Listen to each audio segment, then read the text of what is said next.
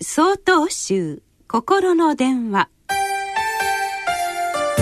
今週は「命の証明」と題して山形県修林寺円太極友さんのお話です。檀家さんからご不幸の連絡があるとまず亡くなられた方の顔を思い浮かべます。そして葬儀までの間に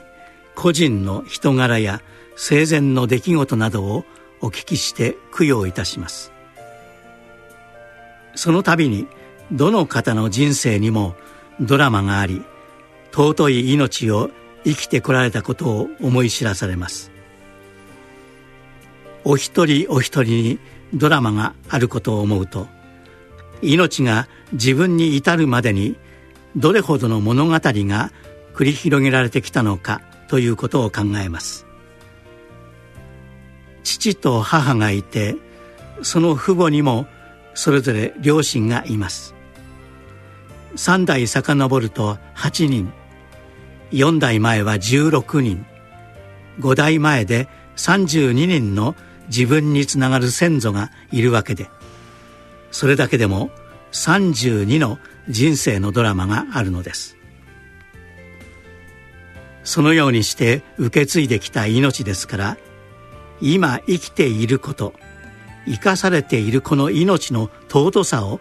自覚しなければなりません。ですが私たちはしばしば成功した時には命の価値が上がり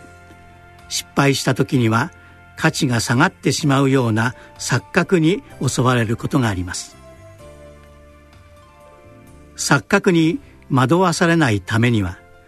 自分をよく見つめ自分をよく知ることです。命の尊さを自分自身に習うのです。道元禅師は仏道を習うというは自己を習うなりとお示しくださいました。曹洞宗における最も重要な修行である座禅は特別に何かを考えることもせずただ座っているだけです。しかし何もしないけれどもそこに命は存在しています。何もしないからこそ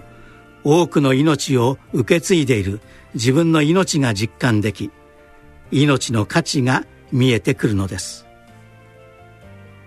自己を習う座禅こそ命を証明する最善の方法だと私は思います。